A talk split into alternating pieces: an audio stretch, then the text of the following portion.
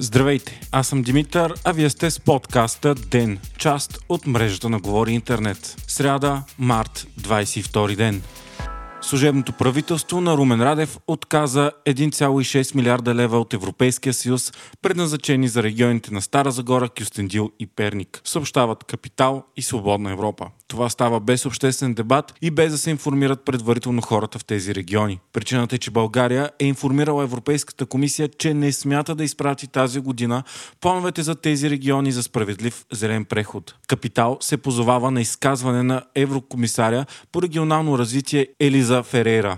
Тя казва, че България е информирала Европейската комисия, че няма да има интерес да започне изпълнението на плановете си за справедлив преход и през настоящата година. Общо парите за България от Фонда за справедлив преход на Европейския съюз са близо 1,2 милиарда евро. Те са предназначени именно за регионите на Стара Загора, Кюстендил и Перник, където делът на въглишната индустрия в економиката е най-голям. Парите са предназначени за трансформация на регионите, създаване на нови работни места и започване на нови економически дейности, както и за преквалифициране на работниците от въглишната енергетика. България вече изгуби част от парите, като не подаде плановете за справедлив преход през 2022 година, като по информация на медиа поостава въпрос за 100 милиона евро, а по изчисление на капитал отказа да се подадат планове и за 2023 година ще доведе до загубата на 800 милиона евро. Правителството заяви, че няма да подаде териториалните планове за справедлив преход преди предоговарянето на плана за възстановяване и устойчивост да е завършило. Промяната на плана пък бе наложена от предходното Народно събрание, чието депутати поискаха да отпадне ангажимента за намаляване на емисиите от въглишните централи с 40% до 2026 година и да се гарантира, че те ще работят без ограничения до 2038 година. Така България остава единствената държава от Европейския съюз, която няма прияти териториални планове и няма да получи средства от фонда през 2023.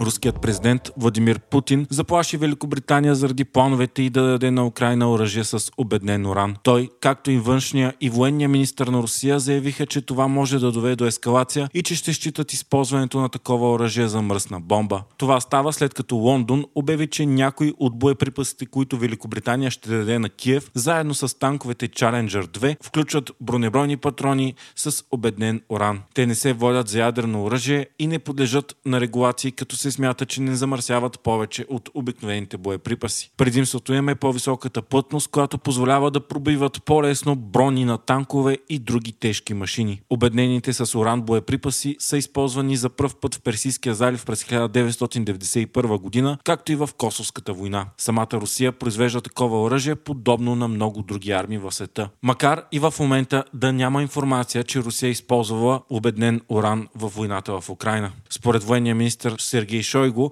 обаче британското решение остава все по-малко стъпки пред ядрен сблъсък на Русия и Запада и че явно Запада наистина е решил да воюва с Русия до последния украинец. Украинският президент Володимир Зеленски посети позиции на украинската армия в района на Бахмут. Обсъденият град е основното бойно поле в украинската война в момента и Русия се опитва да го превземе от месеци, като се водят непрекъснати ожесточени боеве и само там са загинали хиляди войници и от двете страни. Посещението на Зеленски идва след поредна нощ на руски атаки, насочени срещу градове в Украина, довели до смъртта на най-малко 4 души. Днес пък Международният валутен фонд съобщи, че ще даде 4 годишен заем на на Украина на стойност 15,6 милиарда долара. Това е първият път, в който се дава заем на държава във война. Пакетът бе обявен ден след като Европейската комисия преведе на Киев 1,5 милиарда евро от одобрените за годината 19 милиарда помощи за непосредствени нужди на Украина. Войната оказа огромен ефект върху украинската економика, която се сви с 30% през 2022. Страната до голяма степен продължава да се държи заради огромните помощи на Запада. Вчера пък на посещение в Киев изнадващо беше и премиерът на Япония Фумио Кишида, който обяви, че страната му ще даде 470 милиона долара на Украина за възстановяване и 30 милиона долара като несмъртоносни оръжия. Той изрази и безрезервната си подкрепа към Украина. Посещението съвпадна с разговорите на китайския президент Си Цзинпин с руския президент Владимир Путин в Москва. САЩ ще продадат на Словакия 12 нови хеликоптера Bell AH Viper с две трети отстъпка от цената заради това, че Братислава изпрати своите стари изтребители МиГ-29 на Украина. Правителството трябва да одобри сделката, която е за 340 милиона долара, като реалната цена на хеликоптерите е над 1 милиард долара. Остатъка ще бъде покрит от бюджета на Вашингтон за чужестранно военно финансиране. Сделката включва обучение на пилотите и над 500 ракети за машините. Тя е изключително изгодна за Словакия и ще модернизира армията й за сметка на отдавна остарелите и с изтичащ срок на експлоатация мигове, които обаче са жизненно необходими в момента за Киев.